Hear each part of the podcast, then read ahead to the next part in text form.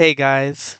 Due to entirely foreseen, totally avoidable circumstances, Podcast Guys Talking Erratic Errata is going to go on a two week hiatus. We know this is a disappointment and that nothing can make up for it, that we alone send a shining beam of meaning into otherwise meaningless lives lived by rote. As an apology, we'll instead put out two episodes of an experimental thing we're doing called Podcast Guys Talking Erratic Errata colon Podcast Guys Talking to Erratic Errata. So get hype! Podcast Guys takes a long view and a long price. Spoilers will be commonplace. Listen at your own risk.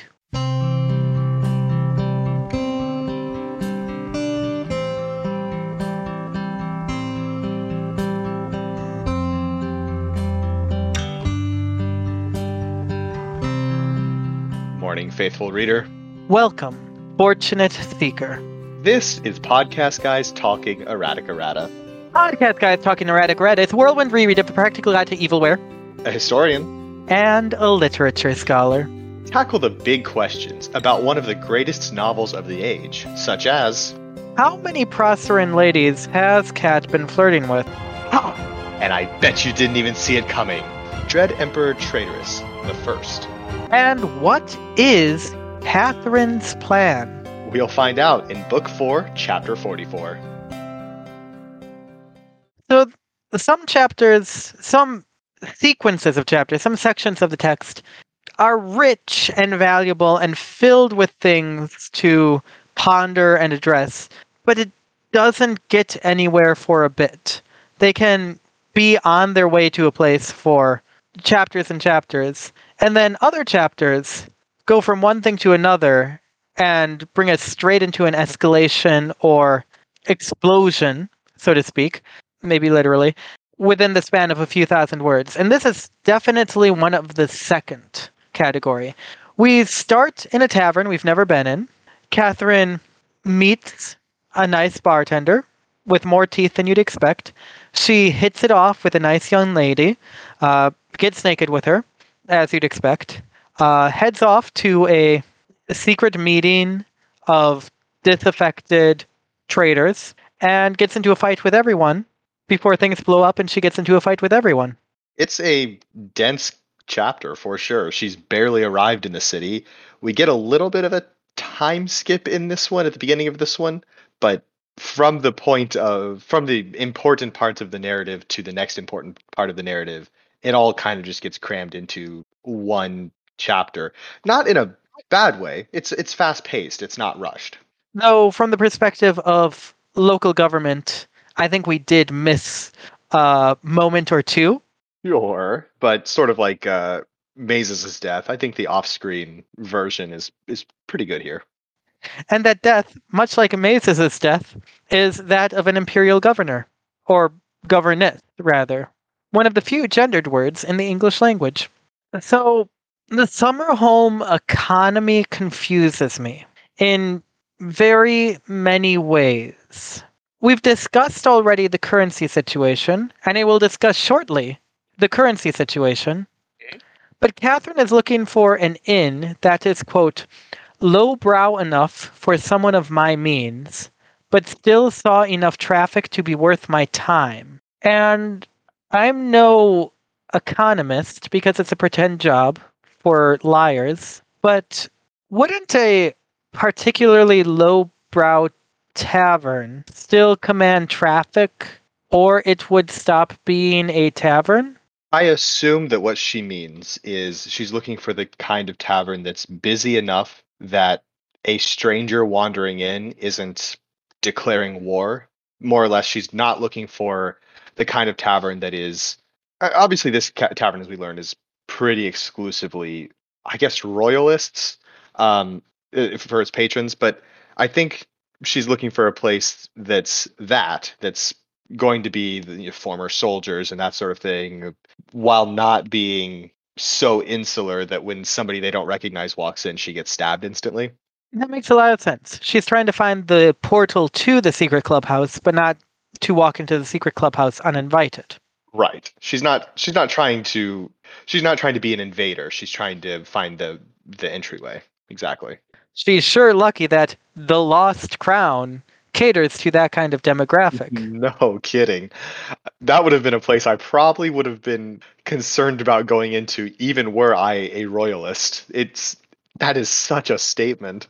But apparently, it's so royalist that they would, in Catherine's assessment, likely end up slitting her throat if she committed such a misstep as to use the dominant and more reliable currency because it comes from the empire rather than a somewhat distant, if more nationalist currency that is less trustworthy and also more of a local denomination than the currency which dominates half of the civilized continent at this point.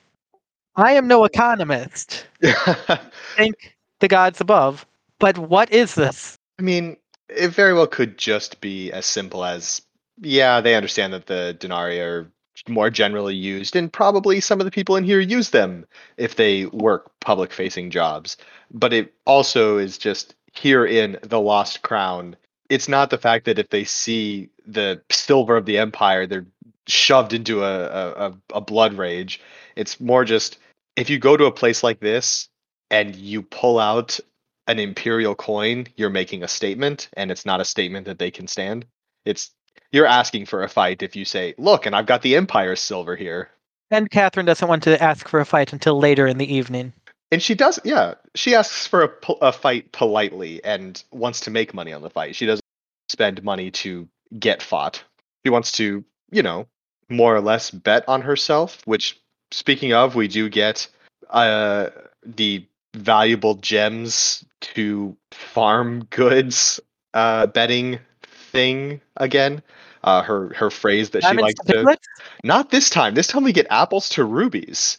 We get so we're we've reached ruby stage. We're we're past diamonds for now, but we dropped the piglets and are now doing apples. Honestly, apples to rubies, rubies to apples is great. I like that turn of phrase. There's a there's rubies are commonly red. You've got a nice red apple. You know, there's some imagery there that's nice. It's too bad this one doesn't stick around. Speaking of things that did not stick around, I was just wondering if you recall anything about the Royal Guard. Catherine supposes that 9 out of 10 of the patrons were probably Royal Guard during the conquest. Do we know much about this unit, organization, or should we just go with what is obvious? You know, elite kingdom level fighting people. Yeah, I'm not sure. I don't recall the name. But on the flip side, no, it's not really the flip side. I don't recall the name, but I imagine given nine out of the 10 people who are here might have been that, I doubt these are the elite household guards of the king or what have you. Those would probably not have survived the conquest. At, at least no, knowing a, the way Catherine perceives the world, who knows what's right or wrong. True, true. Um, but you wouldn't expect 90% of uh, uh, of a unit like that to survive the conquest. I imagine Royal Guard is probably the name for the professional foot of Callow or something, something broad like that, where it's they're not the levies, they're not the knights, they're the professional foot soldiers. so that makes a lot of sense. Yeah, militaries do that. They they apply prestigious things to huge groups just to make their entire army sound better. So and did I it work? It worked here. Kalos sounds like they've got a fancy royal guard, and they definitely won that the war because safe. of it. Yeah. so when Kat enters this place, the the Lost Crown, she's a little concerned about being accepted. She's a little concerned about how she's going to interact with these people, given the fact that they're frankly bordering on being extremists, given that it's been 20 years. Um, and she says, bordering. I mean, I think the fact that they're hanging out in a bar instead of like burning the city down. Um, I don't know. Maybe maybe give it a chapter. Okay, and also enough. get blurry with responsibility. Right. It's gonna happen. fair enough. But she says the one thing she's willing to bank on is her coloring. That uh, she doesn't look like she doesn't look like she's Praesi, and she says the line or internally monologues the line. And when have any of the people capital P, made truce with the enemy, capital E. And here, I think people is referring to the Deoraithe, um, just based on what she's been talking about, which is interesting. Uh, that that culture is the people, even in Callow, but it very well could just mean that the people is referring to Callowans and Deoraithe all collectively. Kind of unclear, but I'm leaning towards Deoraithe. Anyway, um, my thought here is it's interesting that she makes this distinction and says that's a point in her favor. And normally, I would, in a non-practical guide setting, I would think that that makes sense. She's saying the Deoraithe never make peace with the enemy, Price. But in this setting, in Calernia, there are codified and powerful examples of the exception being a big deal. If she's caught out in any way, if she seems like the weird stranger who shows up in a major Legion stronghold, if she's, you know, she's Deoraithe, she's the wrong kind of person to be in this space, it could easily be, sure, a new hero or something. She's the weird person that lends itself to being named. But I can also see this being the exception, you know, something like the traitor or something as as an as a title, as a name, because names are the exception. When there is a big exception, that's the more powerful person that you need to worry about. When everybody is one thing and you stand out, unlike in real life where the person who stands out is, you know, going to be an outcast, the person who stands out in Calernia is going to end up more powerful than everybody around them. I don't know. There's this is very much thinking without considering what roles bring to the table. I think um, from Cat and I mean it's a fair assumption from her, probably from the people around the, her, even though they do have a hero in place. I don't know if this is tortured logic that's missing, that's uh, going too far beyond what this simple conversation in her head is actually about. But I don't know. It's just a, a thought that banking on, well, if I'm the exception, oh well, is a weird stance given names, I think. While I think you raise a very good point, I think perhaps we can just chalk this up to Callow recognize Callow. And we'll see even in the next chapter that if you swear your allegiance against the kingdom, if you work in direct contravention of liberation, if you're Callowan, you're still better than a Praesi invader would be. Callowans have merit by being Callowans. It's part of the Callowan cosmology. And I don't think they're willing to abandon that, even if treason became a name. And perhaps because of that, treason can't. But I, that's not the point. The point is, if a Callowan sees a Callowan, I don't think any facts or logic apply. They say, one of us, and then I'm probably going to hold a grudge against you anyway soon enough and then they talk about horses. I think I think you're probably right. I mean, next chapter for sure we get a, an example of that where well, no spoilers, but uh, the hero that we've been hinting at pretty readily trusts Catherine based on her being Callowan, and she lives to see another day, kind of, pretty much explicitly because of that fact. Well, she sees another day at least. The verb the other verb was a bit contentious. She exists to see another day. No, poor soul. Speaking of poor souls, we get our first reference to the wardens uh, of the duchy. We know very little about them here, and we certainly don't know about the poor souls, but we hear that, quote, Callowan children were raised on stories about the unflinching, brown cloaked wardens and the way they hunted orcs all the way back to the steps when they dared to come in sight of the wall. And I think that's fun. Let's keep paying attention to them. They are unfortunate and also extremely cool. I mean, who among us wouldn't want to be one? Well, the uh, cat is looking for, uh, uh, ostensibly looking for a fighting ring. That's sort of her cover story here and she quickly is informed about one by the innkeeper here, Toothless, Toothless Tom. And I understand the place that is suggested to her is probably entirely unrelated and this is nothing, but he tells her that there is a ring underneath a place called the Lucky Pilgrim. And just to be safe, I'm giving that place a glare I just got to be on the safe side here. Probably unrelated, but I find it curious that that fighting ring under the Lucky Pilgrim, though, is apparently bigger than the pit had ever managed to become. I am not claiming good retention of Callowan demographics, but is Summerholm larger than Laure? Is it just the relative population of disaffected veterans? Is it that it's orkier?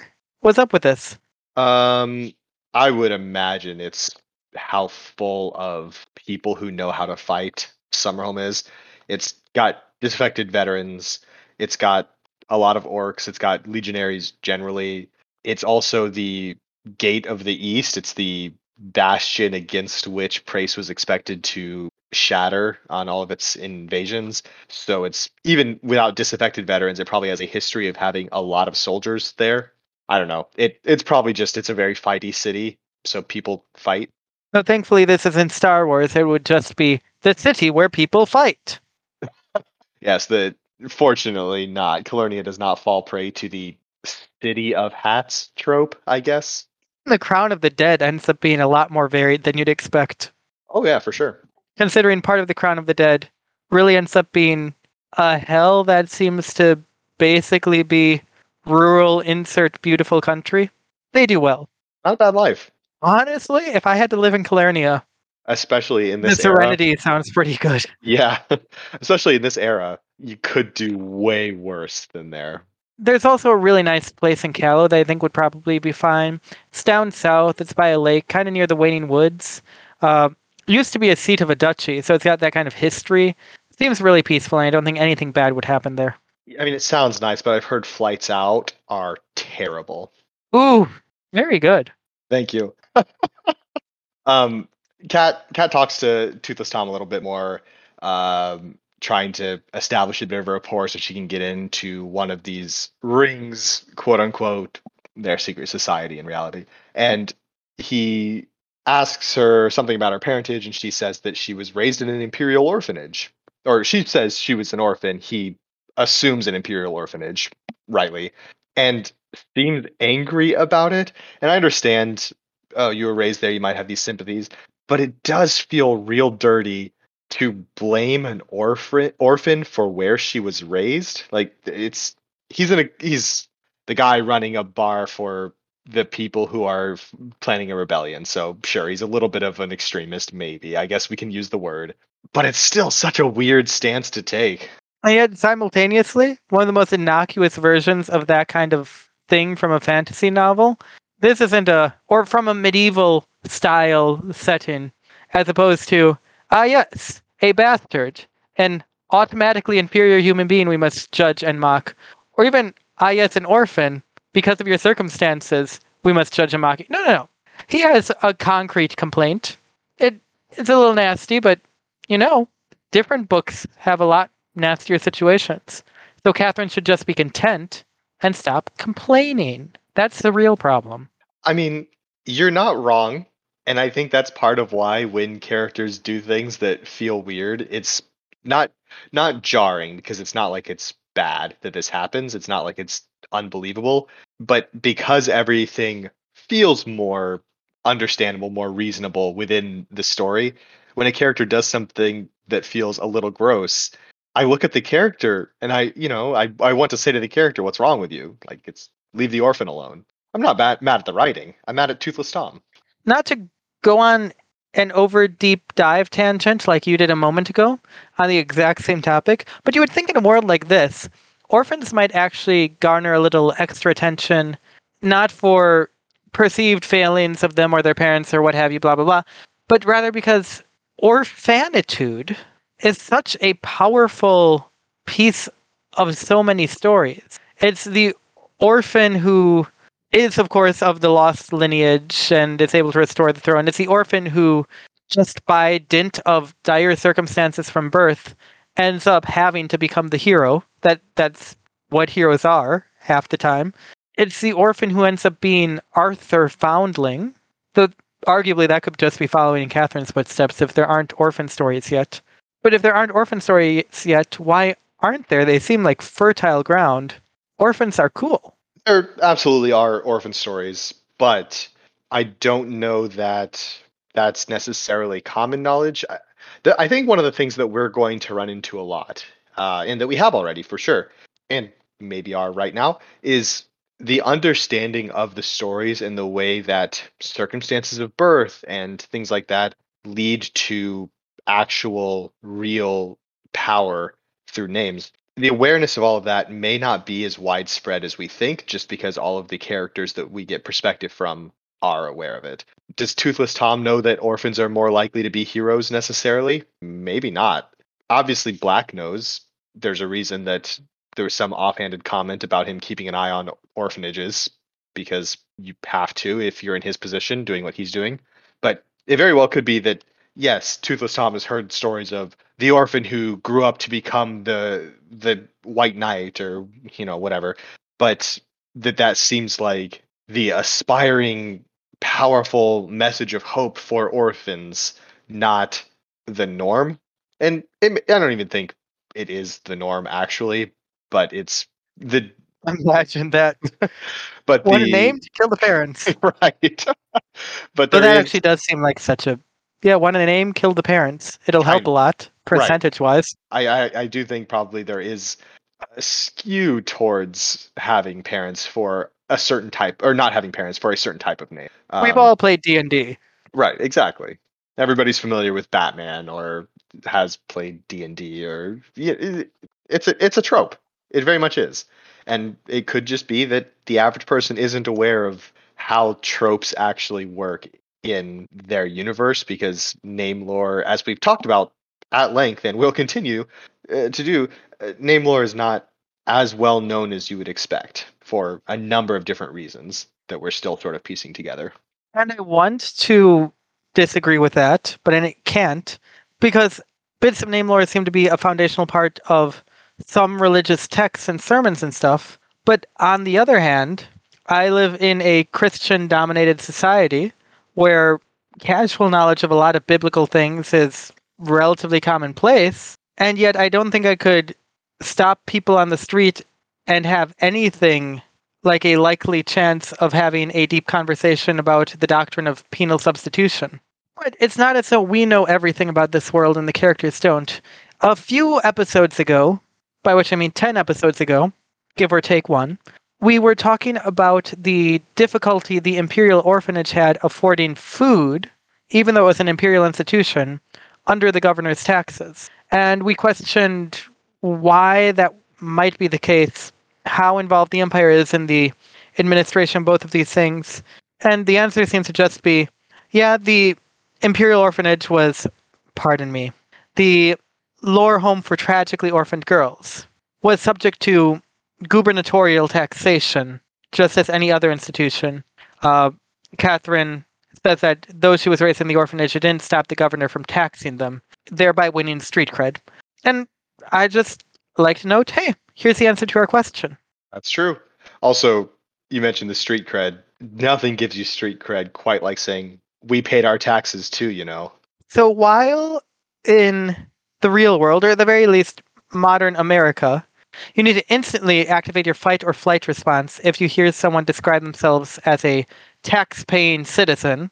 Apparently in Callow, that activates the camaraderie really feels a bit strong. The commiseration gene There of the go. Callowan people. Yeah. I'm not I'm not Praesi. I'm not paying I pay my taxes to the you know, the Praesi probably pay their taxes, even the legionaries, to the Dread Empress, not to Mazus. He would not last so long if they had to worry about army morale under him. Yeah. Speaking of morale boost, the innkeeper offers, in fact, requires that Catherine strip for his daughter. And while this is clearly a win for both of them, I cannot imagine many fathers around Callow, many protective fathers around Callow, making a similar offer in just two or three years' time, unless they were, of course, trying to use seduction by proxy to get something. It's definitely a line that the delivery of the line is definitely an interesting one. But, you know, you got to check for the tattoo that is definitely a 100% there if Cat were a spy. It's the totally rational safety measure.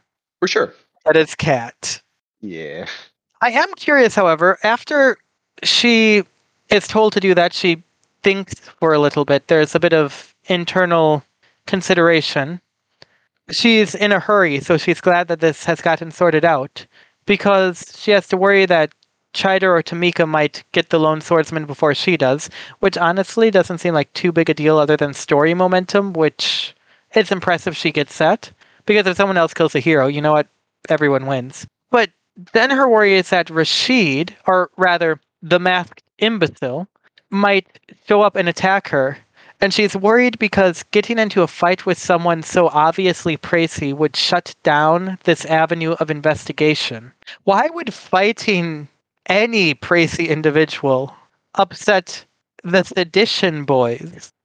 They're a secret society right now. They're they survive because they're underneath the notice of the Black Knight.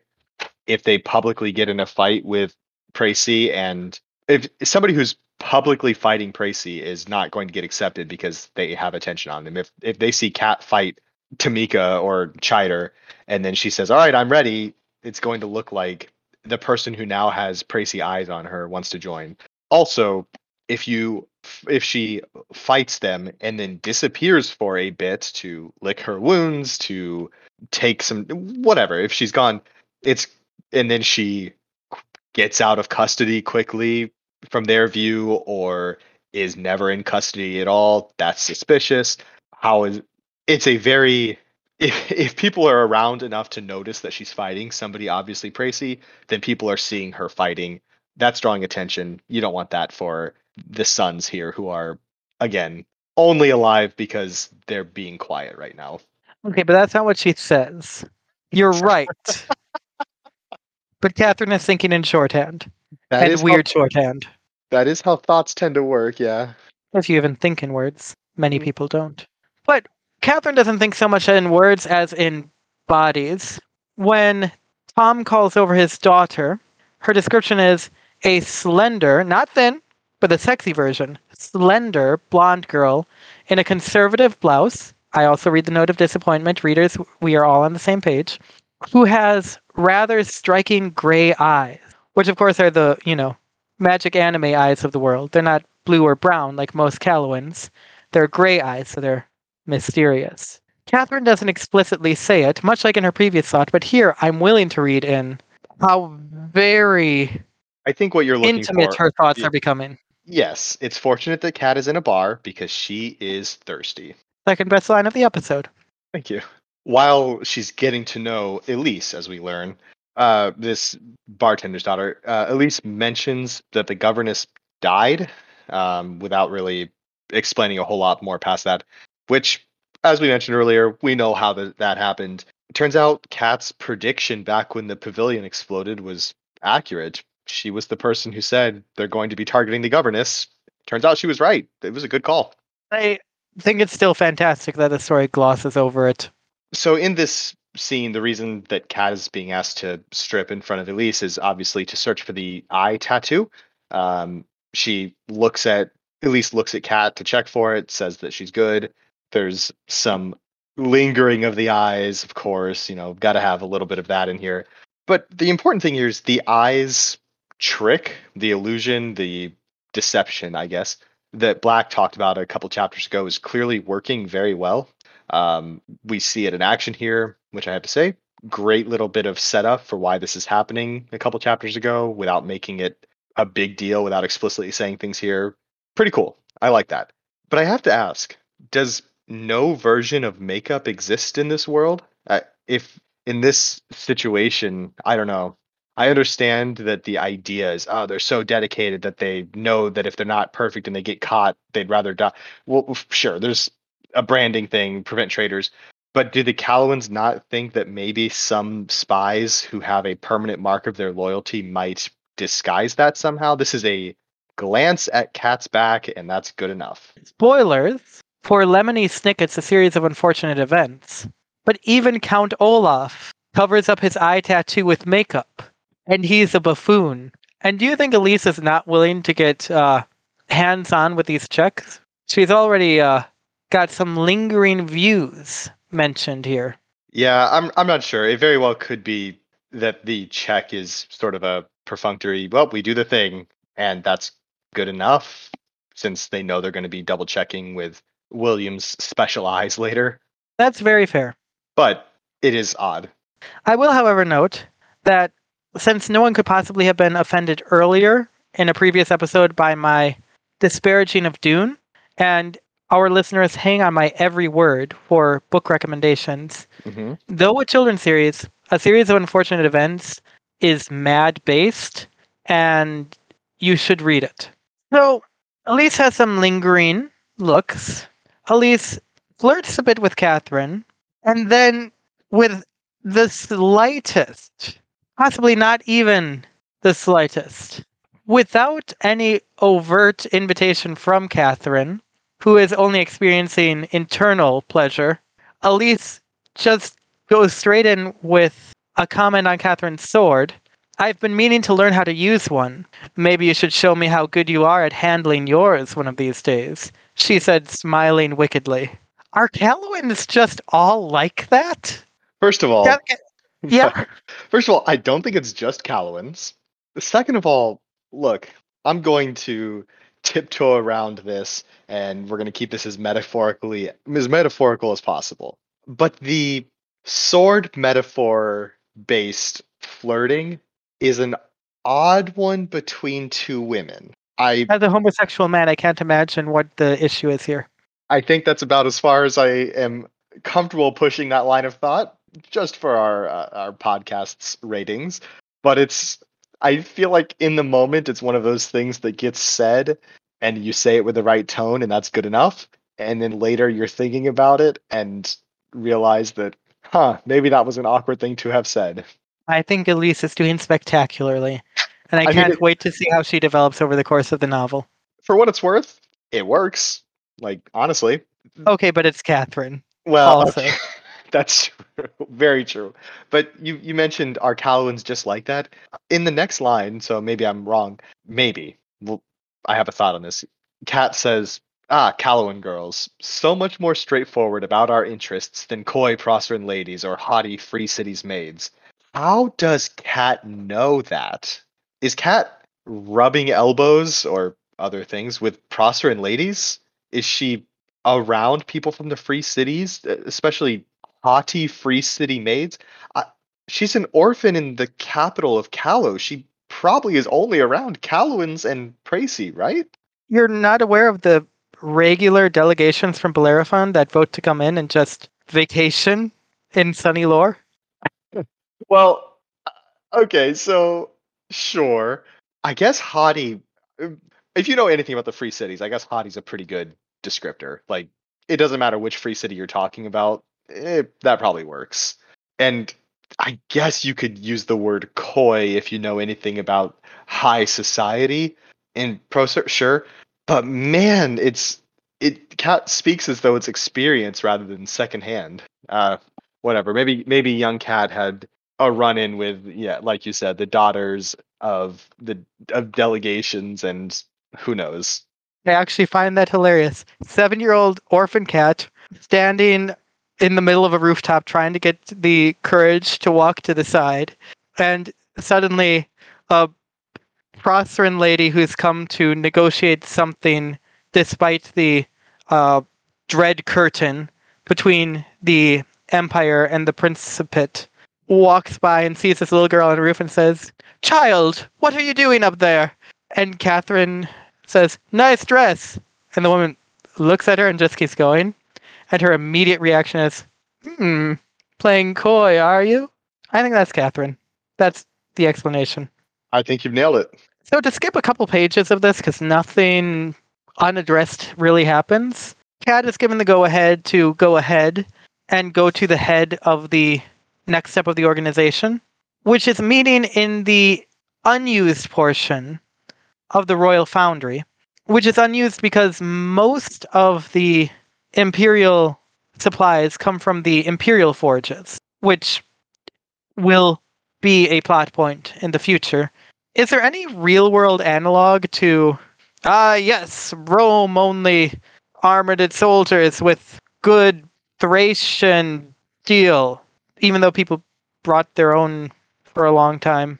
Or yes, Prussians only use good what would a good good Dresden armor, which would of course be made of porcelain.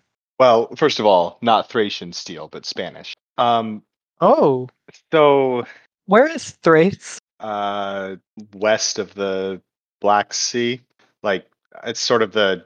Uh, I'm looking for the country name. Sorry, it uh, like Bulgaria ish.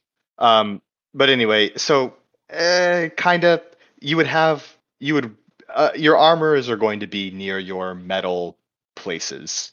It doesn't make sense before modern day to mine the iron from France, ship it to Greece to be made, and then ship it to the front over in Portugal, apparently, since that's the Well, most of the stuff you'd be shipping would be rock, so yeah, exactly. It, it doesn't. It does.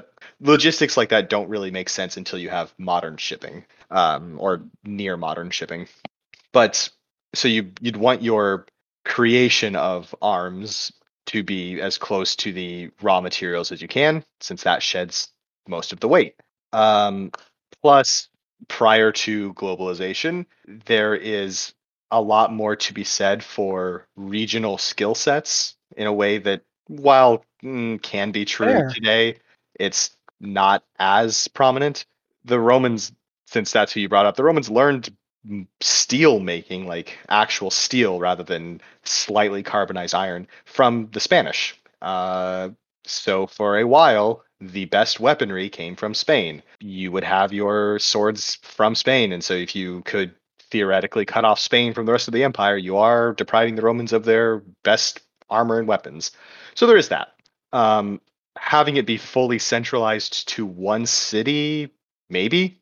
Uh, that seems risky to me, but then again, it is Praes. Um, and that seems like the kind of thing that a dread empire would have, you know, a single weak point. Just how can how can you not have that?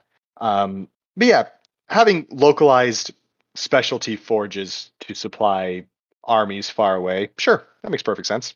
um, I love it. And speaking of specialty production, localized specialty production, Our segues are so good. they're unbelievable. Summerholm is the gate of the east. It is not, as Kat says here, uh, it was not made with commerce or industry in mind.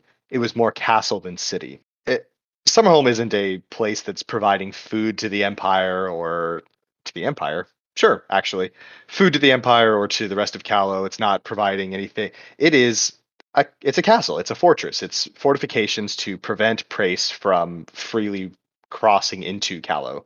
It, uh, I think it's said here, or maybe another point. It has been conquered exactly two times, and one of those is by the most successful military commander in Calernian history, and the other is by Black, who maybe can't claim that title, but could claim perhaps the most efficient, practical military commander that we see, at least, aside from maybe Cap. So it's a special city, but That's not practical. hmm, it's odd to me that it's still a city and not described as a fortress with a city that sprung up around it or a fortress with a lot of people in it.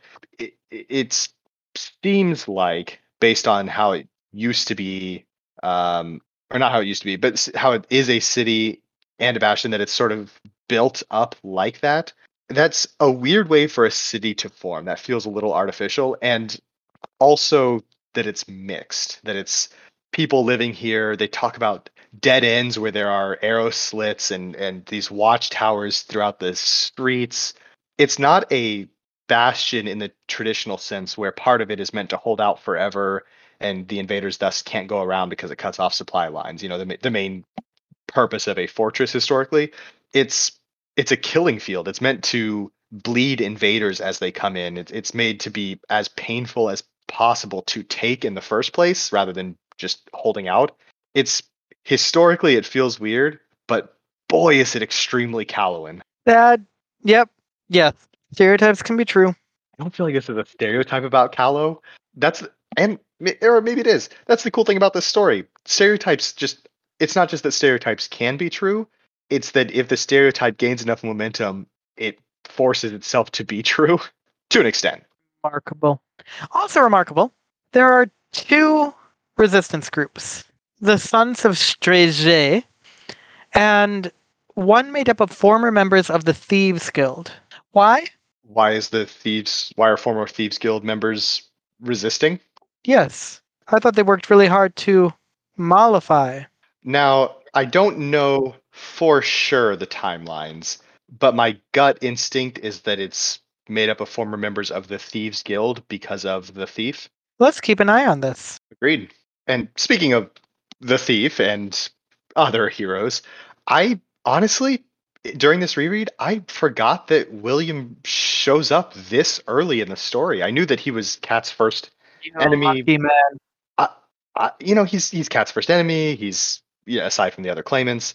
I just in my mind, looking back at these early chapters before getting here, the claimant struggle lasted a little longer, and there was a little bit more education with Black before William showed up. No, he's this is chapter what chapter eleven? That's so early. It's fantastic. I William's the worst, but I love him. I, I'm excited. It also means he doesn't stick around forever, but we're we're here. We're we're getting at him. I, I'm I listen. I was pleasantly surprised when I realized that he, she was meeting him this chapter. It's great. And he's great. A really likable guy. Hmm. Do you disagree? Hmm. He's such a great guy that people are talking about him. Catherine discussed the possibility of a hero with the Black Knight who has eyes everywhere, by which I mean who has Eudokia. But Catherine, when she hears that the swordsman is coming, says, It's true then, I murmured, trying to sound surprised. There's a hero in Summerholm. So she's banking on the fact that word has trickled amongst the mundane when the master is somewhat careful with his estimation of the situation. You're saying she's banking on the fact that uh, the people she's talking to won't say, "How do you know that?" Basically. Exactly.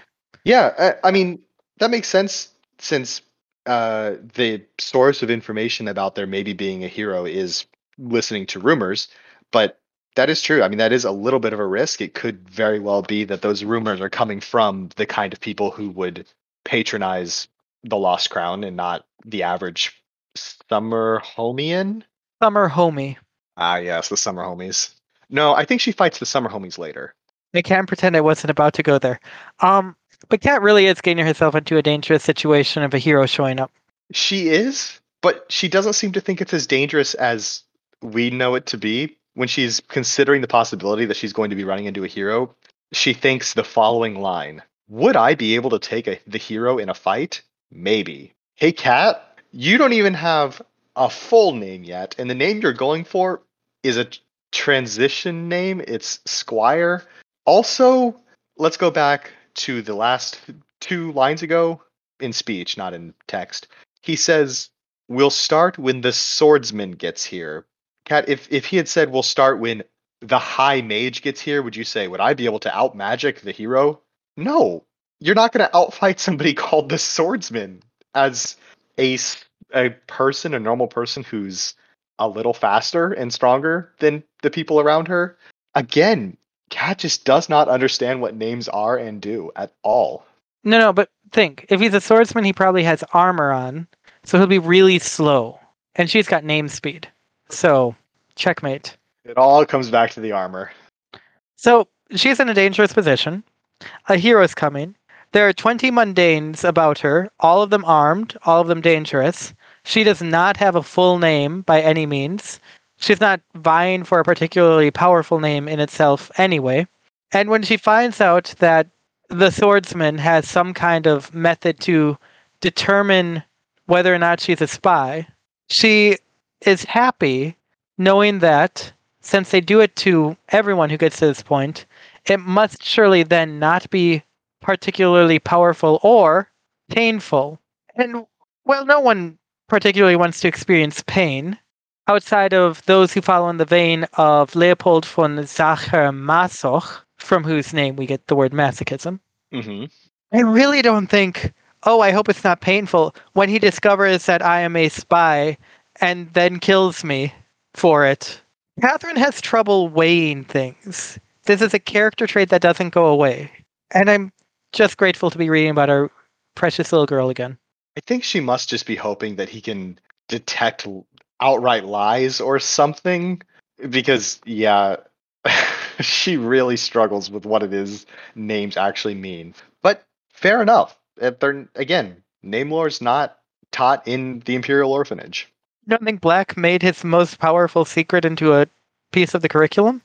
It seems unlikely. She then wonders if heroes can tell if they're in the presence of a villain. And look, I know she's a villainous contender for a name that seems decided to be villainous because everyone in contention for it is obviously on the side of villainy. But is Cat, cosmologically speaking, a villain yet? I don't know. I mean, first, the fact that she says, "Could heroes tell?" uh, The general. I mean, obviously not. Like that. That would be absurd. But but to answer your specific question, yeah, I think so. This isn't. uh hmm, This isn't a Brando Sando novel with hard magic rules where everything's very explicitly laid out. It's story based. She. It's. It's. The rules are a little more soft in a way that you know can mean that the narrative has more weight. She's apprenticed to a villain and is claiming a name and has enough name power to do necromancy. And uh, if they could detect villains, they'd detect her. I will give it to you. But you know what she detects? Tell me what she detects. How sexy everyone she meets is.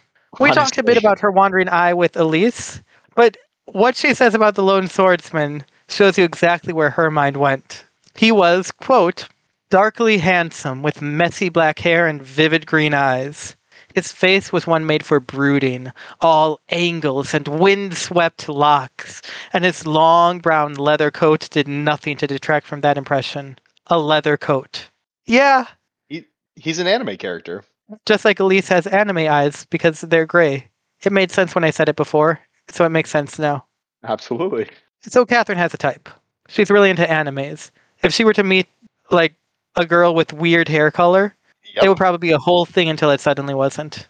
weird hair, weird hair color, and magic in her blood, or you know, Can you imagine? Yeah, that would be absurd. oh, cat. Uh, Going on, she talks a little bit about uh, William a bit more and mentions his sword and thinks to herself, enchanted? That could be trouble. If she only knew. Like, enchantment is one thing, William's sword is kind of a different thing altogether. And she wishes it were simply enchanted. Actually, no, that would be bad for her in the long run. But at this point, she wishes it were merely enchanted. But she was right that it could be trouble. Very true. Lone Swordsman, when he enters, offers up some interesting dialogue to he he talks to the people here. He's something like a motivational, not quite a speech. It's not as one sided as all of that, but definitely some heroic platitudes, I suppose. But then he says, The Black Knight himself is in the city, and that is an occasion we won't be getting again anytime soon. It's fr- it's not phrased like now's our chance to strike elsewhere because he's distracted here. It's Lone Swordsman, my guy. This isn't going to work out the way you hope it will. I can see your ambitions in this line. I can see what it is you're going for, and oh boy, you are reaching well above your station. Which probably makes him even more powerful, given his name. Probably. And when he does this, he does it while, if I may quote, commanding everyone's attention with a kind of effortlessness I could only envy. Which, sure, true, but Cat, give it a few years, all eyes will be on you. Just give it a moment. Yeah, the difference though is Williams got the charisma. Cat has the painstakingly painstakingly built aura and reputation of power. So it's not effortless for her. More She like painstakingly, also because she gets hurt. she does a lot. Basically, it isn't But no, for not anytime soon, I hope. Um, yep, you're definitely right. There will be no pain uh, for this part of for the next couple of sentences, at least. Well, what fun sentences they are. The lone swordsman gives a big, rousing two line speech. We still have half the munitions from the raid on the Sixth Legion's armory. And with those backed and with those backed by a little cleverness, I propose to put down the monster who brought ruin to the kingdom. And the response to that, murmurs of approval went through the room at the declaration. He declares that they're going to take down the greatest monster of the age, and all about the room, people say, hmm, yes, quite good. Yes, very good. Hmm, I quite agree, yes. Little murmurs. Right, yeah, just polite agreement, golf claps. I really, I mean, part of that could very well be a couple of people are excited and actually believe what he's saying, and everybody else is concerned, sort of the objections I I and we just brought up a moment ago. It's there are people that are like, yeah, oh, nobody else is excited. Yeah, for sure. Yeah, we can definitely do this. Right, guys? There's some nerves in the room. It's black. Yeah, but who wouldn't be roused their feet cheering at the absolute declaration of an emo teenager? This is kind of interesting to me. I especially with his effortless charisma, the fact that he's the leader of this group, the fact that he's in a band, a five man band later. So I'm wondering if the lone swordsman. His first mistake given his name. Yes. Exactly. I'm wondering if the reason that he doesn't actually win that many actual direct fights is he hamstringing his own name by always being in groups, by leading, by building bands around himself, by doing a rebellion as a group rather than challenging black directly to a duel or something? Like is he maybe one of his i i don't know if we know all of his aspects. I know one of them is this ever simple cut. Um i'm wondering if there's an aspect he's missing out on or just he's walking alongside his role rather than fully diving into it he's focusing entirely on Callowan hero who's a swordsman rather than the lone aspect and that's why he does very well as a rebellion leader, but not so well as a swordsman. Interesting. He would surely have come into his name for lone swordsmany reasons, but by acquiring his name, he starts getting put into this organization. Whatever rebellious element there is in Callow starts trying to integrate him into their structure, thereby tackling their salvation. Yeah, I, am not sure. Um, it it just seems odd.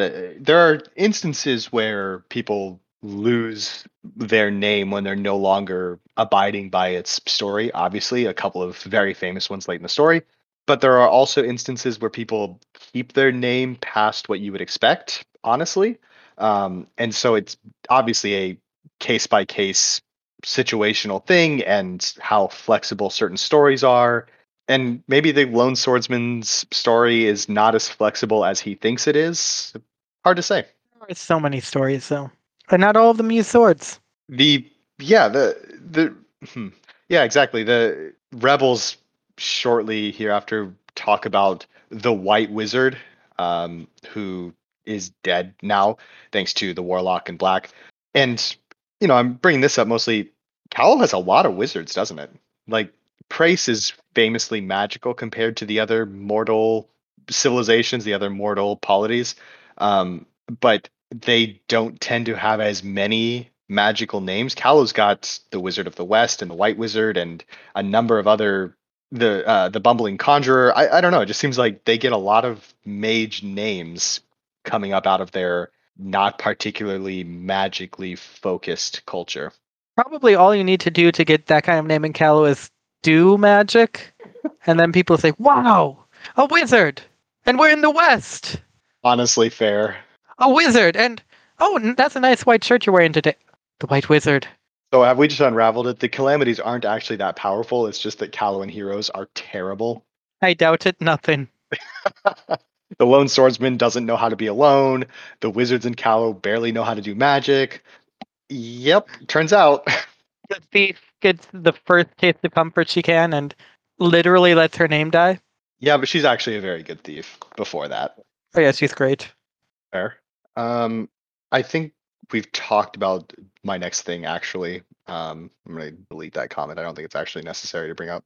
There's a little bit of a discussion about how to beat black, and William mentions killing names with goblin munitions, which the counterpoint to that is uh they can kill run of the mill named maybe and william channels probably every single named person ever in saying I'm not a run of the mill hero, my friend.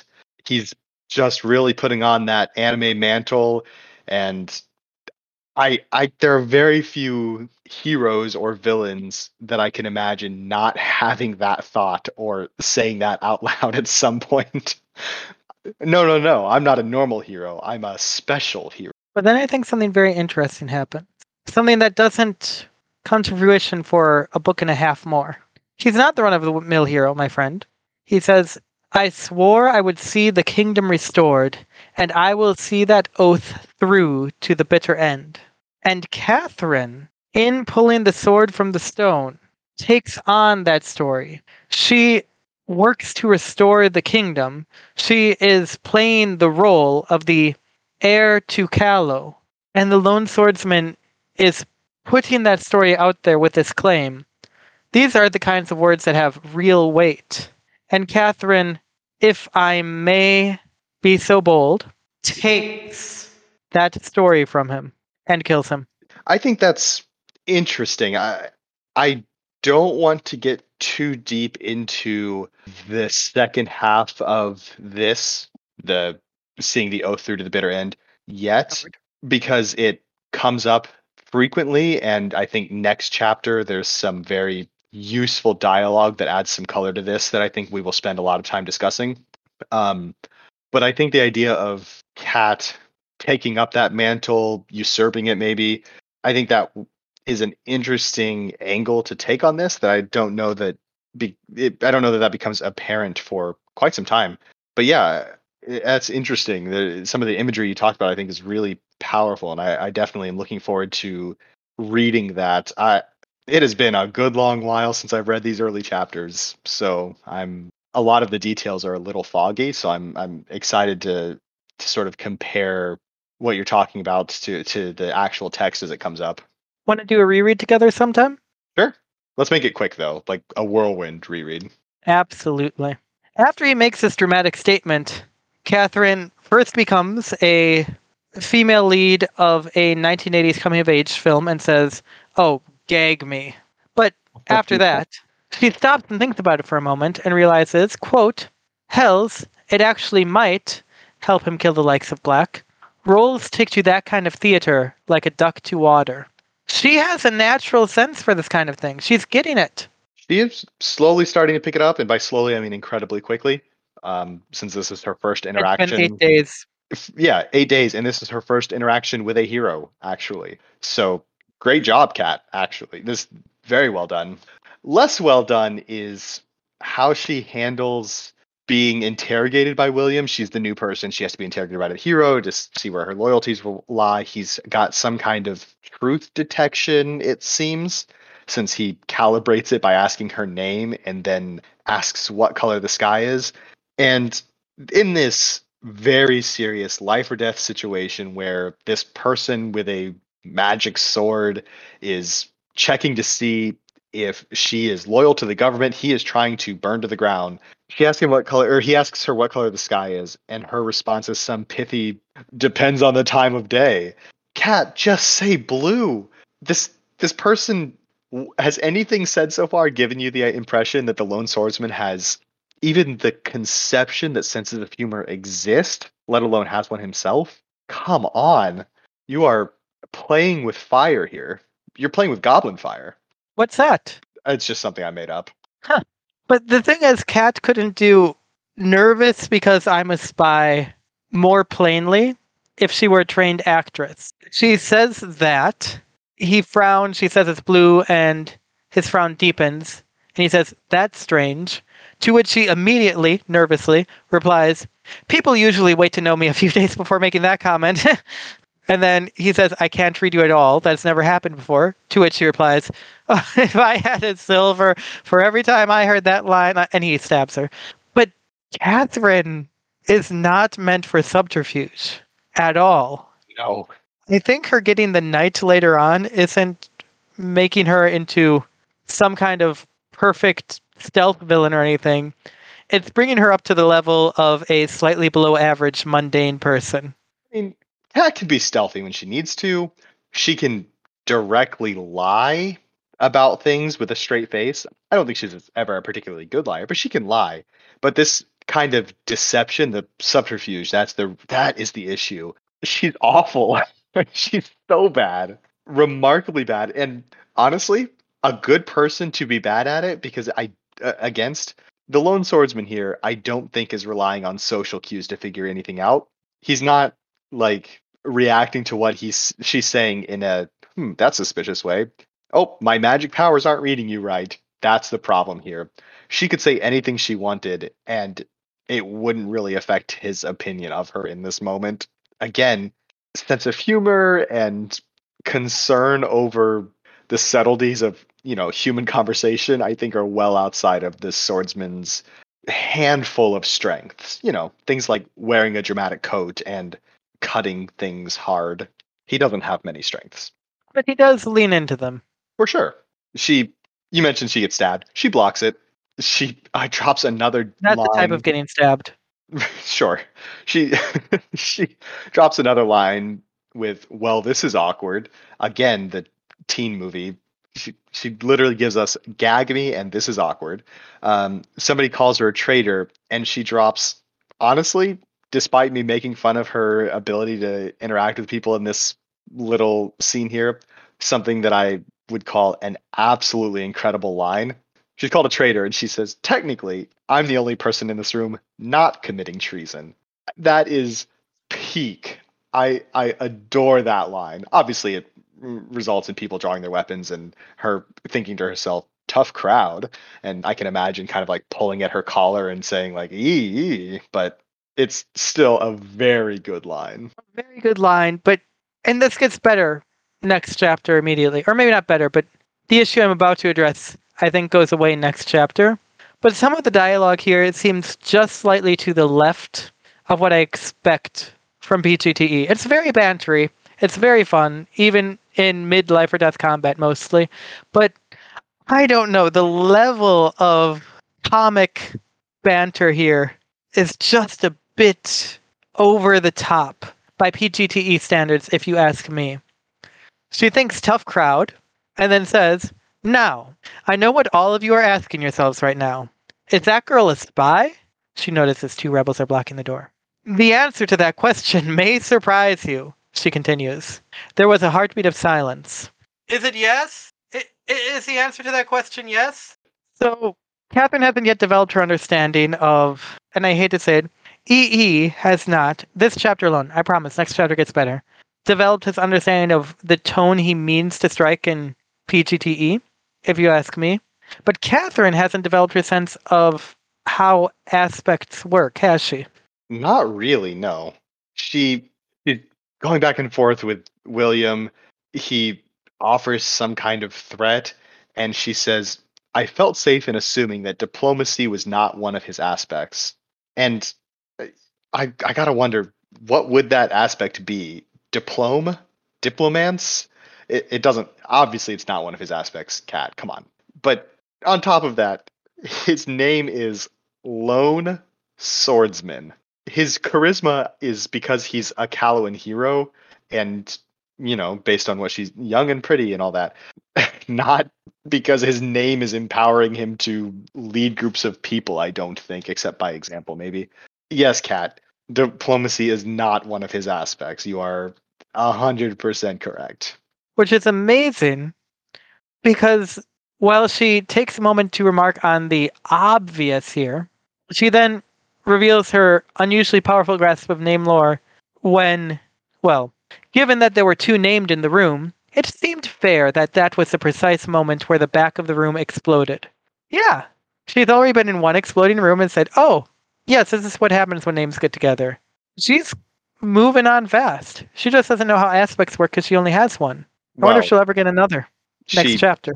She has the taste of one because, again, I have to insist there's one named in the room right now, and there's a claimant to another name. Well, you know, actually, if you expand your gaze just beyond the room, there is actually one full other named than the lone swordsman. It's just divided up right now. Air. Okay, I can give you that kind of. I think and, Catherine's wrong. Sure. But she's actually right. She's just wrong about it. Yeah. And, you know, talking about the rest of the name that's split up, the it the explosion is of course uh, Tamika and Chider showing up to basically kill Steel here. But as a bit of a standoff develops, Tamika opts to shoot at Cat despite being in close range with a crossbow to both Cat and the lone swordsman. I understand wanting to get rid of the other claimants, sure, but does that feel like a very weird tactical choice to you as well to not try to put a bolt in the hero who's in the room first? Yeah, but you have to remember that apparently Catherine is the type of person who gets a name or who contends for a name. So we can just assume Tamika is the exact same thing as Catherine. And we learn soon that Eris asked for this, and Eris is very hot. Therefore, Tamika's doing this for the money. Fair enough. I suppose looking at it, if if you look at things happening in this chapter through the context of information revealed later on, they make a little more sense. But who's got the time for that, honestly? I don't even have time for this podcast. You know what? I don't think I do either because we are pretty much out of it tonight, folks. Join us next week on Podcast Guys talking erratic errata as we discuss Almost getting murdered murdering. and getting murdered.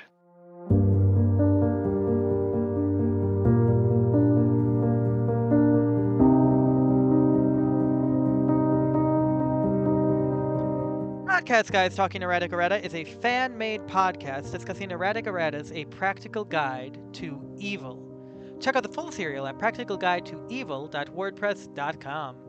Intro music for this episode was The Cradle of Your Soul by Lemon Music Studio. Music for the epigraph was A Sinister Power Rising, epic dark gothic soundtrack by Giole Fazzeri. Outer music, which even now is elevating my voice to the realms of the divine, is Price of Freedom by Daddy S Music. The music is provided by the generous license of pixabay.com slash music. Go and support all the artists who make this work possible by providing their stories and sounds free of charge. If you'd like to support this podcast, follow us on Twitter at The Long Price. Do you have questions, comments, or contributions? Are you overwhelmed by the urge to correct our errors? Email us at thelongprice at gmail.com. If you'd like to materially support our work, find our Patreon at patreon.com slash pgtee. Join the ranks of our patrons and be called by name. Receive personalized stories and art, or even join a PGTE-inspired RPG. We implore you, don't consider joining unless you're already supporting the artists who make this all possible. Special thanks to our patron and liege, always the claimant, never the named, as well as the hordes of cattle below. Next week, Chapter 12 Squire.